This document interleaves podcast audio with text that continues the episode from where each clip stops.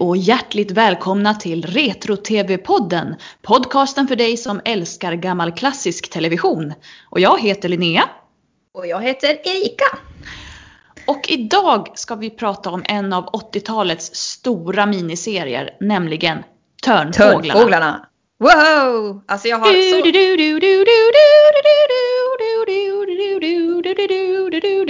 Mm. Ja. Fint. Den här serien har jag längtat efter att få prata om. Det här är en sån här serie som jag upptäckte redan på gymnasiet och varit jätteinvolverad i, som jag ofta blev i serier och fortfarande blir, ska tilläggas. Um, så den här har jag liksom verkligen gått omkring och väntat på att vi ska prata om. Ehm, men du såg den först ganska nyligen va? Ja, jag eh, såg ju något avsnitt med dig och sen såg jag eh, de resterande tre avsnitten själv då. Eh, så jag tror att vi såg första avsnittet förra året och sen så har jag eh, gradvis jobbat mig igenom. Eh, för det är ju ganska långa avsnitt. Ja, alltså varje avsnitt är ju som en långfilm. Och jag har funderat lite på om de sändes i så liksom långa sjok eller om man har liksom satt ihop den i längre avsnitt efteråt. Alltså, den ska ju ha gått eh, 27 till 30 mars 83 eh, i USA och då lär det ju varit ett avsnitt per kväll. Eh, så det måste ju vara originalavsnitten vi ser faktiskt. Ja, det måste vara så. Eh, jämför jag med, jag har ju sett en annan miniserie från ungefär den här tiden. Den är något tidigare, den är från sent 70-tal. Eh, the Chisholms, Forcing mm. the Way to the American West. Eh, ursäkta, och eh, de avsnitten är ju också så här en och en halv timme långa. Så det verkade vara ett ganska vanligt koncept. Och det skiljer sig ju ändå lite mot den här svenska miniserietypen baserad på litteratur. Eh, för där är ju avsnitten i allmänhet kortare. Mm, precis, eh, men det är väl också kanske det, för på 80-talet var det ju fortfarande så att eh, TV i USA ansågs ju inte vara lika fint som spelfilm på, som går på biografer. Eh, men det här var nog det sättet, liksom, jag tror att miniserier hölls lite högre än, än vanliga tv-serier just för att eh, det var på något sätt långa långfilmer. Att, eh, det känns som att orsaken till att man gjorde en miniserie i USA på 70 och 80-talen var just för att man hade en handling som var så pass lång att man inte kunde göra bara en lång film. Och då gjorde man hellre en miniserie än att göra, som idag gör man ju hellre kanske tre långfilmer. Eh, men då gjorde man hellre en miniserie på fyra, fem avsnitt. Mm, ja men precis och jag läste faktiskt att det fanns eh, alltså en, eh, en historia, alltså man skulle uppnå vissa kriterier för att kunna bli en miniserie. Och det var att det mm. var alltså en miniserie baserad på en, eh, en litterär förlaga det vill säga. Och då skulle den här litterära förlagan innehålla, det skulle först, för det första vara en bästsäljande bok. Eh, den skulle ha en spännande och engagerande historia. Och den ska helst spänna över flera generationer. Mm. Mm. Och det ser vi ju i den första stora miniserien eh, som sändes på amerikansk TV, Roots. Eh, det är ju samma koncept och sen så Törnfåglarna är ju liksom en del av den här succén som eh, miniserien blev i samband med Roots. För mm. man hade ju inte speciellt ofta filmatiserat litteratur och sänt det på television tidigare i USA utan det här var ju mer ett brittiskt och eh, europeiskt fenomen. Medan man eh, för amerikanerna liksom hade skrivit mer specifikt för tv och inte använt sig av, av litteratur. Men här så liksom introducerade man något nytt och miniserien vart ju verkligen superstor under 80-talet i USA. Ja, verkligen. Det är väl många av eh, skådespelarna som var med i den här filmen som antingen fick sitt genombrott eller som är ihågkommen för just rollen de gjorde i just Törnfåglarna. Så det är ju bara ett bevis på hur, hur, eh, hur den slog. Ja, gud ja. Den var ju hur stor som helst och den var ju väldigt prisbelönt också. Det var ju många som fick Emmys och fick de, ja Emmys fick de i alla fall. Jag vet inte om man blir nominerad till Golden Globe när det gäller miniserier. Jo, jag tror det. Sen vet jag inte hur många, många de vann. Men det, jo, det är en hel del Golden Globes också där. Mm. Jag, jag, vet i alla fall att de vann fyra stycken Emmys och det är ju väldigt bra för en miniserie. Men om vi ska ta och eh, gå igenom handlingen lite kanske. Det, är ju lite svårt i och med att det, det som sagt spänner sig över flera generationer. Men om vi, om vi lyckas borra ner oss till kärnan i Törnfåglarna, vad skulle du säga att det är då? Kärnan i Törnfåglarna, det måste ju ändå vara den här eh, alltså relationen mellan Father Rolf the Brickasa och den unga flickan Maggie och hur Rolf, Ralph slits mellan eh, sin eh, kärlek och hängivenhet och ambition till Gud och inom den katolska kyrkan och då till sin kärlek för Maggie. Så han, han på något vis slits mellan det här andliga och kötsliga begäret. Var inte det där väldigt djupt? Jo, det lät bra. Jag, jag tycker att vi, vi tar det. sen, sen ska man säga att det är ju massa bihandlingar runt omkring men alla på något sätt går ju, kommer ju tillbaka till just, just Father Ralph och eh, Maggie. För att det är liksom det som, även om det händer saker utanför så är det saker som påverkar deras relation hela tiden. Så vi återkommer ju alltid till eh, Father Ralph och Maggie. Jag vet inte varför jag vill säga Father Rolf hela tiden. Och inte Ralph. Ja, nej, det... Father Rolf. ja, lite mer brittiskt då. Ja, jag vet inte, jag har ja. varit uppe för mycket i Manchesters bakgator igen och springit omkring. Precis. Det där var då liksom en, en, referens till Coronation Street och sånt där. Jag är liksom inte fysiskt uppe och springer omkring på Manchesters bakgator, bara så att ni alla vet det. um, som jag försökte nynna här lite i början um, så är ju det, liksom soundtracket till Törnfåglarna blev ju gigantiskt. Uh, jag tror att det är en del i succén för serien också faktiskt. Ja men alltså det är ju så, så bra. Alltså jag älskar introt av Törnfåglarna, det här som du sjöng.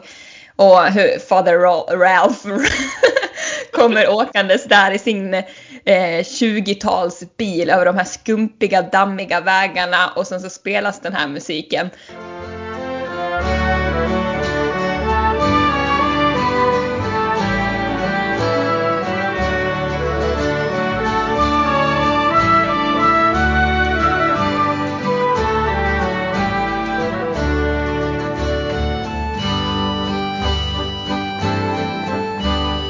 Och det är så storslaget och fint att ja, jag blir så sentimental och tänker liksom att ja, den här grusvägen har alltid funnits här och vad som än händer i världen så kommer Drogida, den här stora form, fårfarmen som eh, en stor del av handlingen utspelar sig på, den, den, kommer alltid att bestå.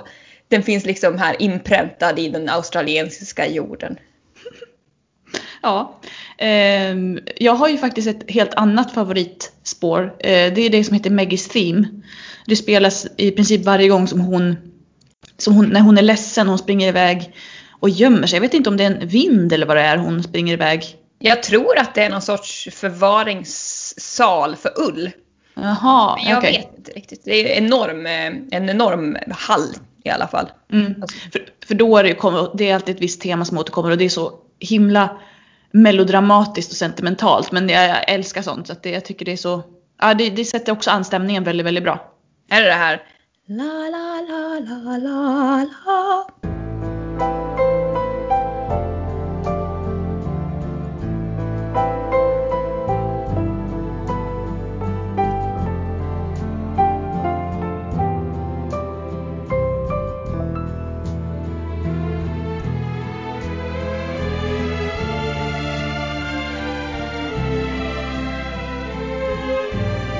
Ja, det är den. Ja, precis. Ja, men den är, den är väldigt fin. Um, men jag gillar, jag gillar den här lite, lite bättre. Ja, det är lite mer stuns i det så att säga. Ja, men sen är ju också, jag gillar ju allmänhet inte sådana här lugna låtar utan jag vill ofta ha lite så här lite fart i det. Ja, jag förstår. Nej, men om vi ska placera det här i tid så börjar ju serien på 20-talet och slutar på 60-talet. Mm, vi får egentligen följa Maggie från, från barndomen upp, upp i ganska hög ålder. Ja, jag skulle tro att hon är kanske en, kan hon vara 60 kanske när serien slutar? Något sånt? 60 ja, sånt. Ja. Eh, men allt, allting börjar i alla fall med att hon som tioåring kanske anländer till Drogida, den här stora fårfarmen. Och eh, den här fårfarmen ägs av eh, hennes eh, faster, måste det bli. Mary Carson. The richest woman in Australia. Mm. Och Mary Carson spelas ju av den fantastiska Barbara Stanwyck. Oh, ja, det är så bra. Eh, det som är så roligt också det är för att hon har ju en helt annan skådespelarstil än alla andra i serien. Eh, och det märks så tydligt att hon, att hon kommer från en helt annan era. Eh, och i vanliga fall tror jag att man skulle bli ganska irriterad på det här. Men det är liksom just att Mary Carson är så pass stor personlighet, liksom den karaktären. Så det funkar att, att Stanwick är liksom lite mer dramatiskt i sitt spelsätt också. Ja, hon är extremt dramatisk. Eh, och eh, nu ska vi se här, han som spelar eh, Rolf, jag glömmer alltid bort, han Richard eh, Chamberlain va? Ja, precis. Han har berättat att eh, vid första genomläsningen eh, så samlas ju alla skådespelare och så läser man ju mer eller mindre sina repliker direkt från manus. Eh, man har ju inte oftast liksom bestämt så, precis så här och så här ska jag uttala den här repliken och sådär utan det är ju mer en liksom bokstavlig genomläsning. Mm. Men när de kom där till första genomläsningen, Barbara hon hade liksom memorerat allt och hon satt så här bara, ja är ni med, nu ska ni ta de här vinklarna när jag säger det här. Och ja, var med på den här blicken, den här måste ni fånga. Och alla satt typ och gapade för hon, hon var liksom helt inne i karaktär och liksom visste helt hur hon skulle vrida på huvudet när hon sa vissa repliker för att kameran skulle fånga den som bäst. Eh, så där visade, man, visade hon verkligen att hon var en gammal Hollywood-räv och gigant. Mm. Ja, och det, och det märks ju också som i, i, vissa fall när hon lägger fram en replik och sen ser man hur hon, liksom en, en blick eller att hon visar upp en viss, precis som du säger, visar upp en viss sida av ansiktet för att veta att så här faller ljuset bäst på mig. Mm. Eh, och det är väldigt tydligt om man börjar tänka på det när man tittar på det att det är liksom, det är den estetiken från 30-40-talsfilm som hon har burit med sig in i den här miniserien som är gjord 82 måste den vara filmad för den kom ut 83. Eh, men i alla fall, Mary Carson, eh, hon är ju inte vidare snäll. Nej, det får man ju inte säga. Nej, hon är ganska självupptagen och hon är ju...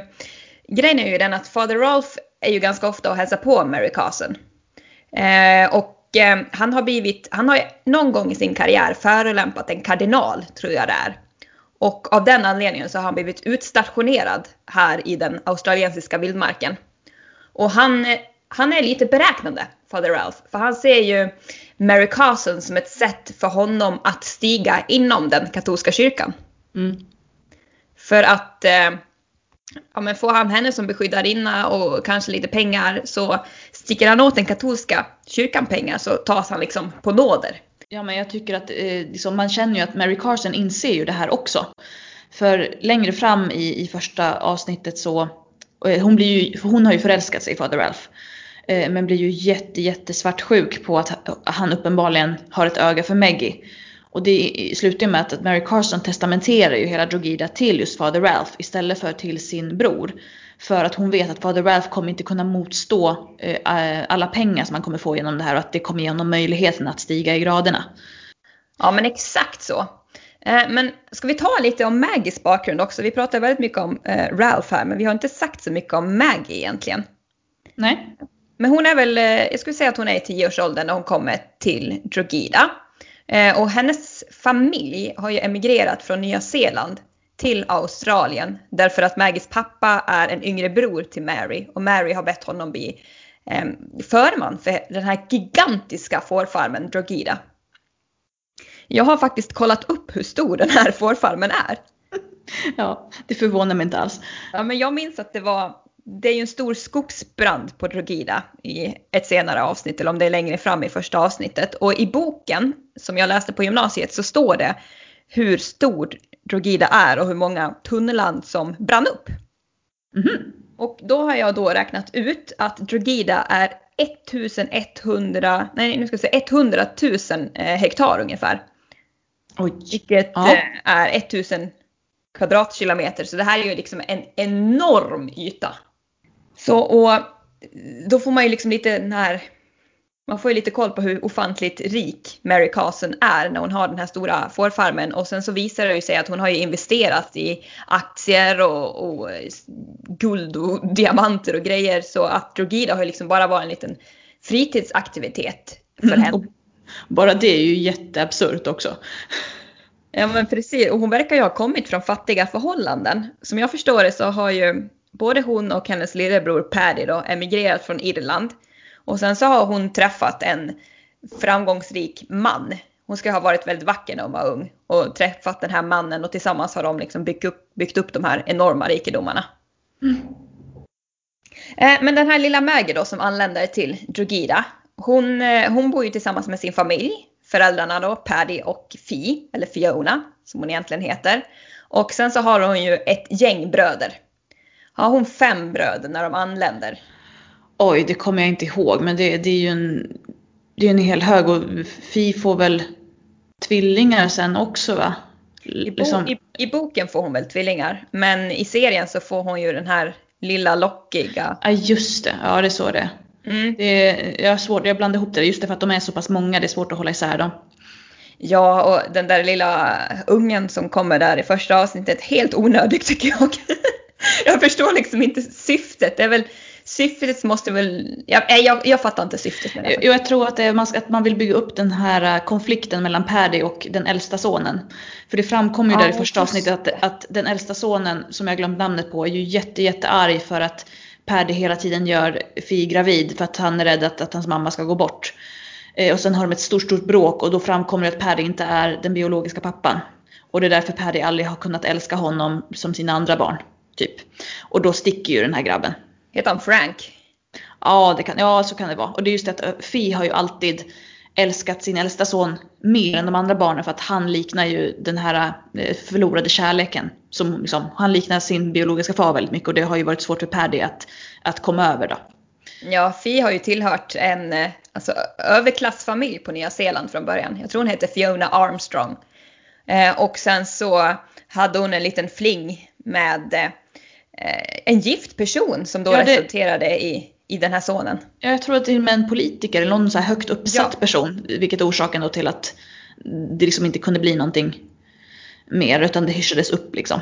Precis, och sen så fanns Paddy där och han beskriver ju ganska vackert hur han, jag tror han jobbade på Fis pappas eh, egendom och hur han eh, brukade titta på Fi när hon gick omkring med, med sin lilla son. Eh, och sen så erbjöd sig väl han att gifta sig med, med henne. Eller om Fis pappa liksom verkligen frågade kan du gifta dig med min dotter och göra henne eh, respektabel. ja, precis. En ärbar kvinna eller vad man ska säga. Mm. Eh, och det här var ju en, en väl förborgad familjehemlighet. Eh, så att det, det framkom ju först vid det stora grälet då. Eller Frank får ju reda på det vid det stora grälet att Paddy inte är hans far. Och då sticker han ju iväg för att bli proffsboxare eller något sånt där. ja, precis. Och Maggie är ju förkrossad över det här för hon, har ju, hon är ju väldigt nära sin, sin äldre bror. Eh, och det är ett resultat av att hon inte får någon kärlek alls av sin mamma. Fia är ju extremt kall mot Maggie. Mm, och det är väl det som gör att, att Father Ralph känner att han på något sätt blir hennes beskyddare också. Mm. Eh, och det ska väl nämnas att den första scenen när Father Ralph träffar eh, hela familjen och när han ser Maggie för första gången, det, det, den scenen hade man inte filmat på samma sätt idag. Eh, den är lite obehaglig faktiskt att se. Den är jätteobehaglig. För att det är liksom som att han, när han ser Meg så liksom stannar hela världen upp och han blir helt betagen av det här otroligt vackra barnet. Och det, det är väldigt, eh, ja, den känslan, det känns inte rätt i magen om man säger så. Nej, det ser ut som att det är en blixtförälskelse som slår till där. Och ja, hon är 10 och han är väl en 35 i alla fall.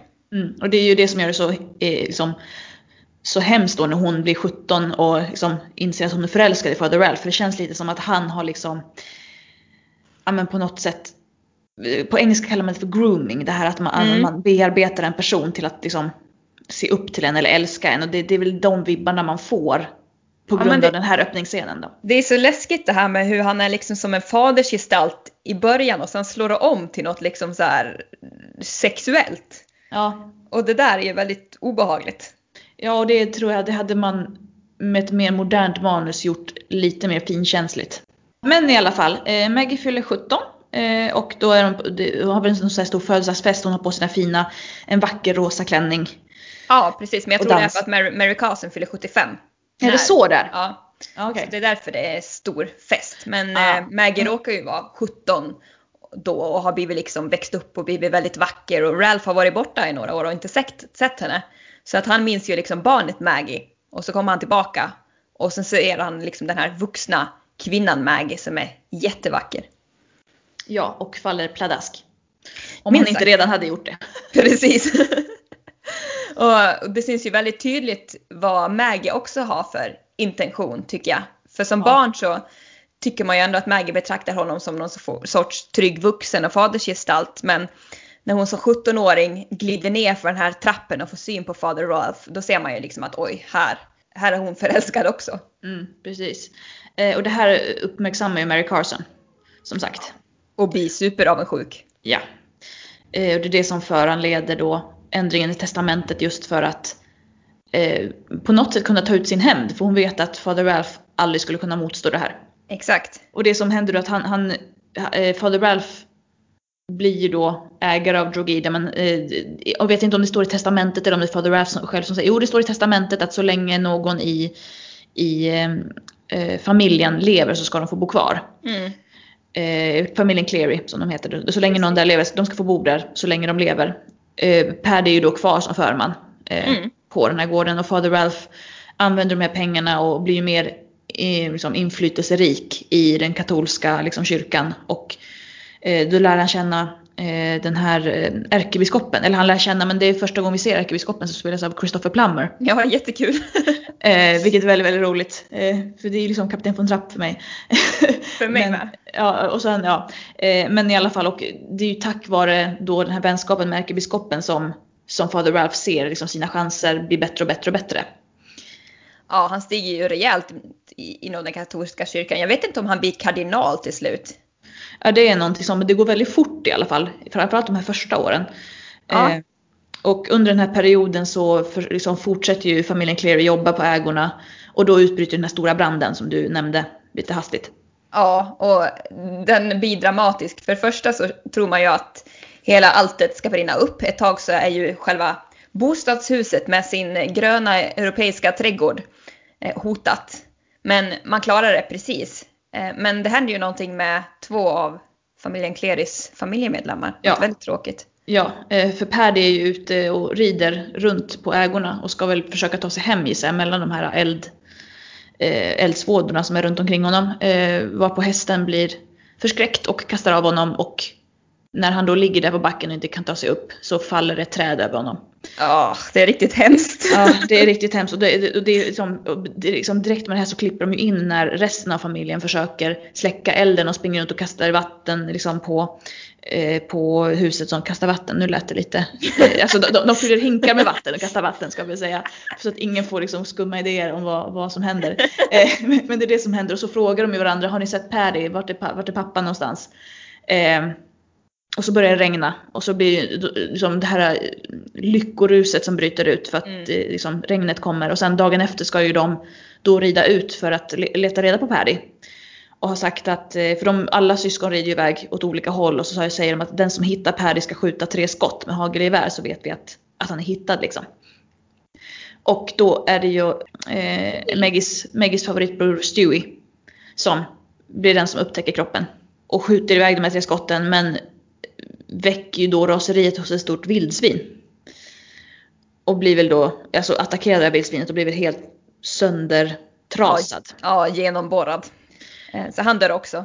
Och eh, alltså till saken hör ju också tidigare här avsnittet så har ju Stewie liksom visat eh, vad han går för, eh, bevisat sig inför sin pappa genom att döda ett vildsvin. Eh, och nu blir han själv dödad av ett vildsvin. Det är lite så här mm. ödets ironi. Ja, så här, poetisk, vad heter det, poetic justice säger man ju på, på engelska. Ja men precis. Eh, jag vet inte om vi har någon svensk Nej, men det är det. Ja. Nej, men det, det, är lite, ja precis, ödets ironi är väl det mesta. Mm. Eh, och här kommer ju, efter det här kommer ju kanske den bästa scenen i hela serien. Ja den är så bra! Det är ju när, eh, för Fader Ralph kommer tillbaka och han har bara hört om, om, om eldsvådan. Så han hittar ju Maggie på hennes loft där, hon är jätteledsen och så menar han det, men det är ju bara en, liksom en eldsvåda, det är ju lugnt, liksom, vi går ju vidare. Och då berättar ju Maggie för honom att man har inte hört att både Paddy och Stewie har dött. Mm. Vilket då gör att Ralph måste ju då uppsöka Fi ja. för att prata med henne. Och hon bryter ju, för första gången, alltså Fi är ju väldigt känslokall, hon håller ju verkligen känslorna inom sig.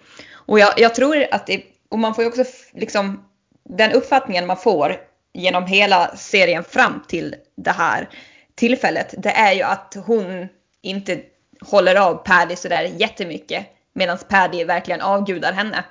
Mm. Men här så bryter hon ju sönder och samman och erkänner för Father Rolf att hon faktiskt älskat Paddy väldigt, väldigt mycket men att han aldrig fått veta det. Mm, ja, det är så, och det är så bra spelat av Gene Simmons som spelar Fi också. För den börjar ju ändå så att hon för Fi försöker hålla, behålla det här liksom, kalla och stålsätta sig från början och sen liksom, det blir en gradvis eh, liksom, utveckling av, av det här eh, av det här stora utbrottet då. Och det är det som är så fint för att det, det känns så väldigt genuint på något sätt. Jag tycker vi tar och lyssnar lite på den här scenen. It's too late. Like all my life. Too late for him. Too late for me. I I can never take my Patty in my arms now. I can never say to him the only thing he ever wanted me to say that I loved him. I do love him, Father. Oh. Åh, gud, starkt. Ja, det är väldigt, väldigt bra. Visste du Eh. att, förlåt, visste du att Gene Simmons, alltså inte Gene Simmons i Kiss utan skådespelerskan Gene Simmons. Ja, Vi ska inte blanda ihop de två för de är lite olika. Eh, hennes pappa är faktiskt eh, olympisk medaljör. jaha, i vad då? Jag tror att det är fäktning eller skytte. Jaha. Jag tror 1912. Var det i London då? Eh, 12 var i Stockholm.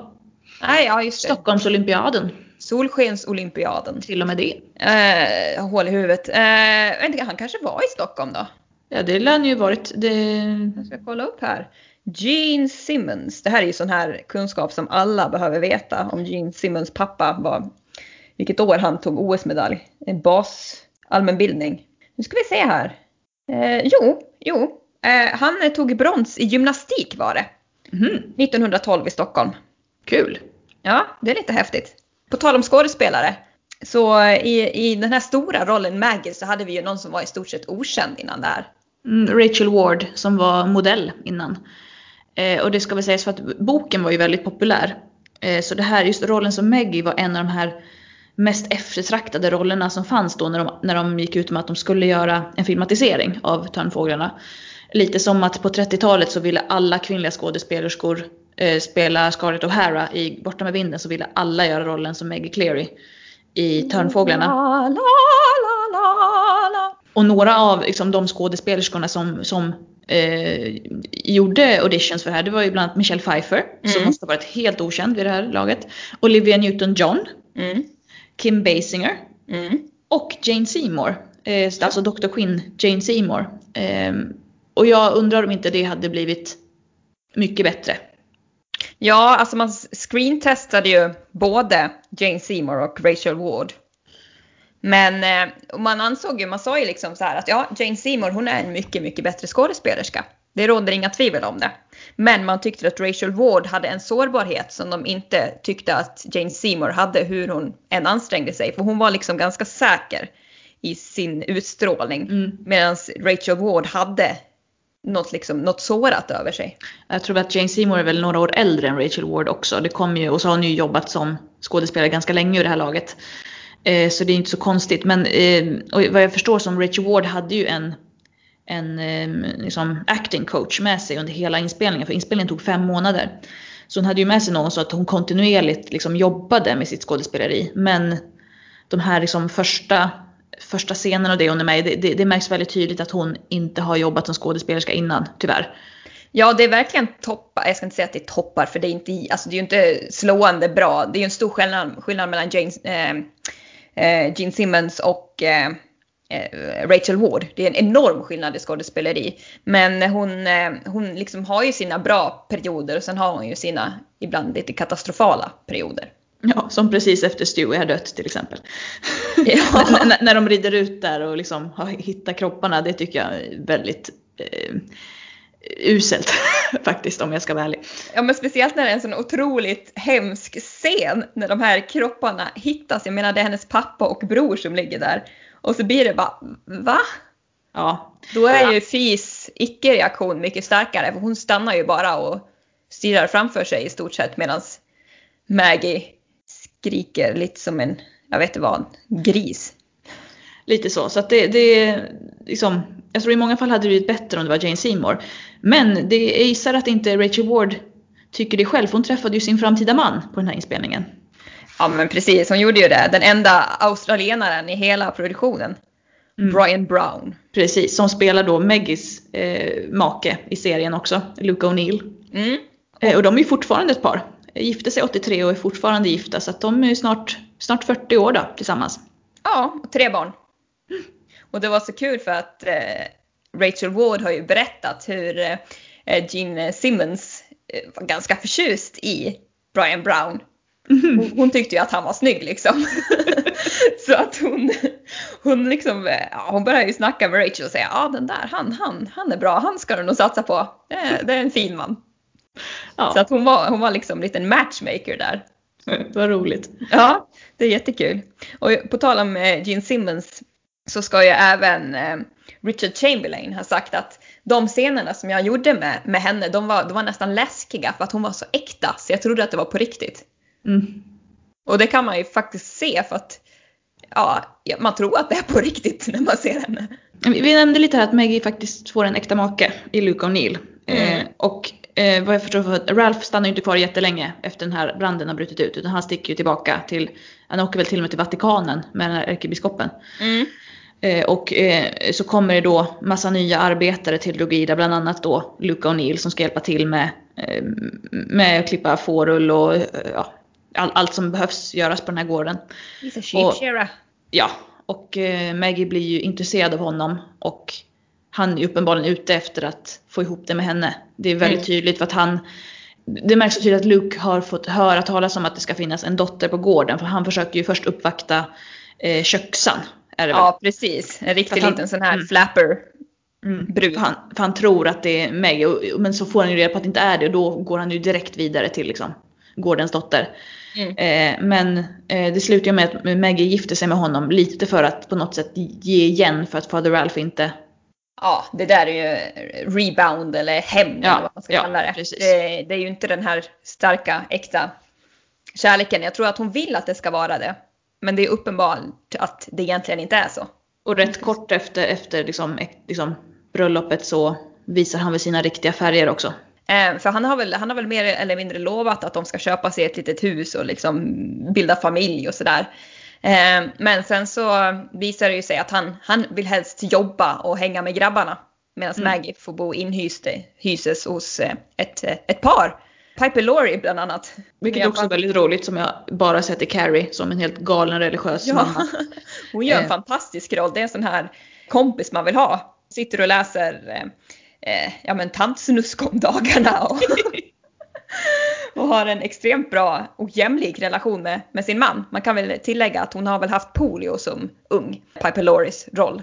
Och eh, är därför liksom bunden till hemmet och kan inte ta sig någonstans själv. Eh, och Maggie blir liksom hennes sällskap och assistent och allting. Men så, eh, Maggie och Luke får i alla fall en dotter, Justine. Mm. Eh, för Maggie tänker väl att om vi får ett barn så kommer han liksom knyta sig närmare mig, men det gör han ju inte såklart. Nej gud, han vill Eh. vara med grabbarna. Ja. Men sen kommer ju Fader Ralph hem igen. Ja, han kommer väl från början när Maggie ligger i föd, vad heter det, födslovård och där och är svårt, eh, alltså svettig och har jätteont och det är väl lite fara för livet. Ja, hon, hon, hon säger väl någonting i stil med att åh jag önskar att, det var, att hon var din. Ja, säger hon inte det till, till Fader Ralph? Jo, det gör hon. Det gör hon. What I wouldn't give if she were yours instead of Luke's. Maggie. Why must the church have all of you? Even that part of you she has no use for. Your manhood. You already know the answer to that, my Maggie. It is a necessary sacrifice. Det är jätteobehagligt också. Ja, det är obehagligt. Och sen så efter Justine har kommit till världen så är ju, och Maggie inser att det kommer aldrig bli något mer med Luke för han kommer liksom inte vilja lämna sitt arbetslag. Han kommer vilja resa runt och arbeta. Eh, hon blir ju deprimerad när hon förstår det här. Men då så skickar ju Piper Laurie, som jag kallar henne hela tiden, jag kommer inte ihåg vad karaktären heter. Jag tror hon heter Anne va? Jo just det, Anne och Luddy heter väl hennes man. Mm, stämmer bra. Eh, Anne och Luddy, de säger att ja, men vi tar hand om Justine här i några veckor så får du åka iväg och vila upp, sig, upp dig på någon sorts paradis eh, ö tänkte jag säga, men det är väl paradisställen. Ja. och eh, sen visar det sig att hon är inte ensam där utan vem mer kommer dit? Fader Ralph. Father Ralph. I civil, civilklädd och inte alls i sin prästutstyrsel. För första gången i hela serien typ. Ja, men precis. Och jag, jag tror väl att han har i alla fall sin, eh, den här ärkebiskopens välsignelse att nu tar du typ två veckor och, och känner efter vad det är du egentligen vill. Jag för mig att det är något sånt. Mm, kan nog stämma. Eh, men i alla fall så passionerad eh, vistelse där. Precis. Eh, men och då inser fader Ralph att nej jag vill, jag vill liksom Tjäna fortsätta med min karriär och, och tjäna Gud. Mm. Frågan är om det är tjäna Gud som är det största eller om det snarare är att liksom, göra karriär. Jag är lite tveksam. Ja, Eh. jag tror det är karriären. Ja, Alltså för han är ju så skenhelig så det fi- finns inte. Han är som eh, pappa Kelly liksom. Som ska vara något så här eh, katolskt rättsnöre men så har man ihop det med liksom nannyn och sådana här grejer. Eh, lite Father Ralph liksom det här att man vill ha kakan och äta den samtidigt. mm, precis. Men Maggie blir ju såklart gravid. Eh, Ja, men men har, har bestämt sig för att hon ska lämna Luke så att hon, hon ligger väl med honom en sista gång bara för att ingen ska kunna säga någonting om, om vem som är far till hennes nästa barn. Ja, gör hon det? så, Ja, ja, jag minns inte. Det har hon nog. jo, jo, för att det ska, liksom, det ska inte finnas några tveksamheter. Liksom. Nej. Man ska inte förstå att det, att det är någon annan som är far. Precis, lite som Och sen- Katarina den stora där. Ja. Och sen så, förstår, så läser hon lusen av, av, av Luke. Mer Ja. eller mindre, eller så mycket hon kan. Precis. man säger. Och sen återvänder hon till Drogida där Fi väntar. Och Fi förstår på en gång hur det ligger till. när när eh, Maggie kommer hem eh, så säger hon det att eh, typ jag och mina barn är tillbaka. Och Fi bara va? Barn? Du har ju bara ett. Hon bara nej, jag ska få ett till. Och sen i samma stund som det här nya barnet föds som är en son. Eh, så säger ju Fi att det är Father Rolf som är pappan. Mm. Och, och tanken här är väl lite att Fi har ju liksom upplevt det här själv i och med att hennes första eh, son, att Paddy inte var far till hennes första son så att hon, hon, liksom, hon kan se det här. Lite så är det väl. Och, det, och, och i och med det här så blir väl deras relation, alltså Fi och Meggies relation som alltid har varit väldigt, väldigt kylig blir väl lite bättre. Den blir väldigt, Som- väldigt mycket bättre eh, med åldern skulle jag säga. Och jag tror att Fia ångrar sig ganska mycket. Hon ser hur Maggie behandlar Justine, Jussie som hon Mm. kallas. Och inser att oj, det är så här som jag har behandlat min dotter hela livet. Jag har varit kall medan jag har liksom älskat min son. Och eh, hon säger ju faktiskt till Maggie i om det är sista avsnittet att du har liksom fortfarande chans att reparera det här. Det är för sent för dig och mig men du och Jussie kan fortfarande bygga en bra relation. Eh, Men det, det som är såklart, i och med att det, det är en, eh, den typen av bok och den typen av miniserie så är det så att den här sonen som heter Dane, Mm. han, eh, ehm, så fort när, liksom, när Father Ralph kommer tillbaka och träffar eh, eh, Dane för första gången så känner han ju ett obeskrivligt band till den här pojken utan att veta varför. Men alltså det blir en sån här moment som mellan honom och Maggie nästan i första scenen. De här blickarna som utmöts och tiden som stannar typ. Precis, och eh, de får ju ett väldigt, väldigt nära relation också. Mm. Eh, så pass nära att, att Dane bestämmer sig för att han också ska bli katolsk präst. Ja men alltså första scenen när han dyker upp, eh, Father Ralph, så är ju eh, sonen och eh, Jussie då och badar. Och så fort Father Ralph dyker upp så faller ju han på knä, sonen, och kysser hans händer. Ja, just det. Ja, det är, det är lite, lite väl övertydligt där kan jag tycka. Ja, extremt övertydligt. Eh, Nej, det är som att jag vet inte heller om liksom Maggie har pratat väldigt mycket om Father Ralph under, under deras uppväxt. Men det är ju som att han är liksom en idol, en gud som har kommit. Ja, det, det måste ju nästan vara så. Om inte annat så är väl barnen medvetna om att det är Father Ralph som äger Drogida kanske. Men det är faktiskt eh, katolska kyrkan som äger Drogida och som fick alla Ma- Marys tillgångar. Men ja, just det. Men det är eh, Father Ralph- Ralph som... eh, ja, för, förmyndare eller vad man säger för hela Ja, det här. precis. Eh, Men jag tänker mig ändå att han har haft...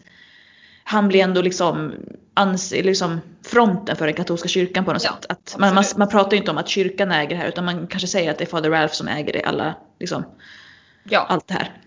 Det är ändå han som ska på något vis förvalta Marys förmögenhet. Även om Mm. Ja. det är kyrkan som formellt äger den. Ja, precis. Vet du förresten, jag har räknat på det här också. Men eh, vet du hur många tillgångar som Mary Carlson hade? Eller hur stora hennes tillgångar var? Ingen I, aning. I dagens pengavärde. Nej. Eh, 200 miljoner australiensiska dollar. Ja, det är helt okej. Jag kan tänka mig det. Ja. Precis, om du får något sånt där så kan du göra en blixtkarriär om katolska kyrkan. Tänkte Ja. jag säga. Sen kom jag på att du kan liksom bli abbedissa kanske på din höjd. Som jag har längtat. Ja, jag vet ju det. Ja. Du var ju ändå med vad heter det, nio små nunnor eller? Ja just det, ja precis. Ja, jag, får, jag får sätta mig in i det här. Ja. Hitta, hitta någon australiensisk fårfarm som folk vill testamentera till mig. Ja men precis. Och för er som inte vet det så Nio små nunnor, hette den så? Ja, det var så. Det var våran slutproduktion när jag gick musikallinjen på Kulturama. Precis. Och den såg jag. Ja. Du var med i den, jag såg den. Ja, mycket bra. ja. Ja. Eh, när vi ändå pratar om Dane så tycker jag det är lite roligt för eh, skådespelaren eh, Philip Anglim, eller Anglim, eller hur man nu uttalar hans efternamn. Jag tror det säger med Anglim med hårt G. Eh, honom har jag bara sett i den här rollen och sen som en annan religiös eh, liksom frontfigur som Vedic Bareil i Star Trek Deep Space Nine. Som Jaha. gick på 90-talet. Och det är det jag tycker är lite intressant för jag undrar om det är bara så att han är en sån person som, som castare direkt tänker att det här funkar som en väldigt religiös person. Därför att han känns så här, eh, in, han inger trygghet och liksom känns som en fast punkt. Eh, Eller, jag om, tycker, förlåt. Eller om det var så att det var någon eh, i, i teamet på Star Trek Deep Space Nine som kände att det här är en jättekul parallell att dra i och med att han spelade präst i Törnfåglarna så får han spela en, en religiös frontfigur hos oss. Ja, så jag tänker om det här var 90-tal så var ju Törnfåglarna fortfarande ganska liksom färskt i folks minne. Eh, Så det kan ju ha varit en sån parallell. Å andra sidan så känns det ju inte som att kanske tittarbasen var samma för Star Trek som för Törnfåglarna. Nej, nej absolut inte. Eh. Och det- Och det är därför jag tänker att antingen så är det ju någon enskild person kanske. Eh, Mm. det, det kan ju vara en slump också. Men om vi tänker oss att det finns ett samband så är det antingen en enskild person i produktionsteamet för Star Trek Deep Space Nine. Eller så är det så att han per automatik, alltså Philip Anglim, bara känns väldigt trovärdig i en sån roll. Ja, han ser ju ut som en liten munk. ja, gjorde han. Alltså jag kan ju tänka mig honom i liksom brun eh, munkkappa, eh, gå omkring på en gata på 1500-talet typ. Han ser ut som en munk. Ja, det är sant. Ja, det som är så roligt också att som sagt Rachel Ward som spelar Dane och Justice mamma, hon är ju född 1957. Mm. Och eh, vad hette han skådespelaren nu? Som Philip Anglim. Ja, Philip Anglim. Han är ju född i början av 50-talet. Ja, 52 tror jag och Mary Winningham är född 59. Ja, precis. Så det, eh, det är väldigt nära ålder här. Och till, och med, till och med äldre än sina föräldrar. Det är ju faktiskt inte helt ovanligt när man kollar på amerikanska filmer och tv-serier. Det är faktiskt rätt ofta som eh, den som ska spela modern i en film eller tv-serie bara är några år äldre än sitt barn. Mm, precis. Jag tänker inte minst på eh, Golden Girls, pantertanter. Mm. Så var väl eh, Estelle Getty, eller Getty, jag vet aldrig vad man ska säga hennes namn. Hon var väl ett år yngre eller något sånt där än, eh, oh, vad heter hon? Eh, ja, hon som spelar Maud också. B. Eh, Arthur. B. Arthur. B. Arthur, mm. Ja, precis. Ja men och det är samma sak om vi tar en, en stor film, ta Forrest Gump. Eh, Mm. Där spelar eh, Tom Hanks, är ju bara, jag vet inte ens om han är yngre, han kan till och med vara äldre än eh, Sally Field. eller? Sally Fields, precis. Eller det, det är liksom också bara några års skillnad där. Eh, nu visserligen så spelar ju hon fra, framförallt Forrests mamma i de här tillbakablickarna när han ska vara liksom många, många år yngre. Men hon är ju med i en hel del scener tillsammans med Tom Hanks också. Ja, ja men det är hon. Eh, ska se, Sally Fields är faktiskt tio år äldre. Ja, men det var fortfarande inte så tillräckligt stor skillnad för att det skulle Nej. vara tr- naturtroget. Eh, men nu är vi ju snart framme vid slutet. Ja, det är dramatiskt. Ja, eh, för att Dane, Dane följde väl till och med med, alltså han blev ju någon slags skyddsling för, alltså Father Ralph Ja, blev ju hans alltså- beskyddare på något sätt. Dane vill ju göra karriär i katolska kyrkan. Ja, Och- precis som sin far. Precis, och han blir väl prästvigd av Father eh, Ralph till och med. Det ska tilläggas att Father Ralph vet ju inte att det här är hans son. Nej, han har inte en, inte en susning om det. Nej. Och eh, Richard Chamberlain, igen, han har ju berättat väldigt mycket om hur det var för honom att spela in Törnfåglarna. Jag tror att det här var hans jätte, jätte alltså han, han gjorde ju många saker men det här var ju höjdpunkten i hans karriär. Mm. Eh, och han berättade att när de var och spelade in just den här prästvigningsscenen, att han kände så han liksom uppfylldes av något gudomligt. Trots att det bara var på låtsas. Han Ja. kände liksom energierna strömma igenom sig. Ja. tyckte jag var kul. Men det som händer i alla fall eh, med Dane det är att han, han omkommer ju i en, i en olycka. För han ska, det är inte så att han räddar Ja, han är på Eh. stranden och eh, några tjejer håller på och drunknar. Mm, och precis. Eh, som den eh, eh, gode man han är så kastar han sig i och försöker rädda de här men dras ut i strömmarna och drunknar. Och det är väl då under, alltså vid begravningen som, som eh, Maggie berättar för Father Ralph att Dane var hans son. Mm, precis, och sen så dör han. Ja, han dör i Maggies armar. Ja, det är sorgligt. Men de har liksom på något vis äntligen kommit till någon sorts förståelse. Eller Ja, första gången de är på samma plan på något Ja, sätt. precis. Cirkeln har blivit sluten eller vad man nu vill säga. Ja, Eh. men det är en, eh, det är en svindlande historia. Även om den, jag skulle tro som sagt, eh, som vi konstaterade i början, att den kanske fungerade bättre på 80-talet än idag. Och jag ju helt villigt erkänna att jag, förlåt jag håller på och hostar här nästan, eh, att jag eh, personligen inte attraherades så mycket av den här kärlekshistorien utan att det var mer de andra rollporträtten som jag tyckte var intressanta när jag började kolla på det här på, på gymnasiet. Mm. och just miljöerna och musiken och tidsandan och sånt där. Det var det som fascinerade mig, inte själva liksom Rolf and Maggie-historien. Nej, och det, och det tror jag också delvis har att göra med att eh, skådespeleriet däremellan inte är fantastiskt hela tiden. Eh, jag tror att hade det varit en mer, en, skå, en liksom starkare skådespelerska så hade, tror jag det varit mer intressant än huvudhandlingen också.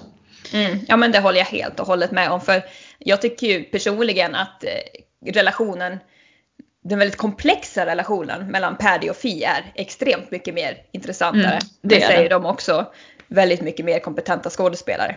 Ja, eh, och det är det för att jag, alltså, det här materialet i rätta händer skulle ju vara eh, fantastiskt att få se. Ehm, och det liksom, sen ska vi ju ändå säga att Rachel Ward blir ju bättre och bättre liksom, ju längre fram hon jobbade. Hon tog det som efter, efter Törnfåglarna tror jag att hon gjorde någon enstaka eh, film eller tv-serie igen och sen tog hon ett, ett break på flera år då hon faktiskt bara studerade skådespeleri för att hon var medveten om att hon inte var särskilt stark skådespelerska. Eh, och sen har hon ju blivit nominerad eller till och med vunnit Golden Globes och sånt i efterhand så här på 2000-talet och så. Så att hon insåg ju själv att hon saknade en hel del. Eh, så att hon, eh, men det är lite synd att, att man inte hade en starkare skådespelerska från början. För jag tror att det hade, då hade huvud, som sagt huvudhandlingen blivit mer intressant också. Mm. Man ska ju dock eh, tillägga att eh, Rachel Ward är ju på något vis den andra att spela Maggie. För att Maggie som liten spelas ju av Sydney Penny och hon är ju en makalös barnskådespelerska. Ja, riktigt duktig barnskådespelerska som tyvärr inte har gjort lika mycket väsen av sig som vuxen. Nej, det enda vi minns henne som är väl hennes lilla inhopp som Meg, Meg i Sunset Beach. Ja, precis. ja, hon, har, hon har i princip bara gjort eh, amerikanska såpor efteråt. Nej, jag fattar inte varför hon inte har gjort massa kostymdrama. Hon hade varit perfekt i kostymdrama. Hon har ju liksom det utseendet. Eh, jo, jag hade ett quiz för några år sedan när min mamma fyllde 60 så ja, det var ett litet quiz för hennes vänner då. Och då spelade vi signaturmelodier från amerikanska tv-serier. Och då var ju Törnfåglarna en av dem. Och ingen hade rätt. Och deras argument var nej, det är en australiensisk serie. Fel! Det är ju en amerikansk serie som utspelar sig i Australien.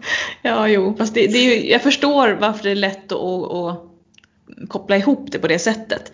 För att många tänker ju att liksom, det utspelar sig i Australien, då är det en australiensisk serie. Precis. Alltså, jag tror att det är, det är inte så konstig tankevurpa egentligen.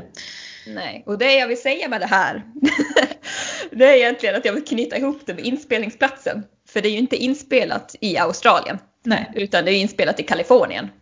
Och det är ju inspelat på samma ställe som man har spelat in Lilla huset på prärien. Ja.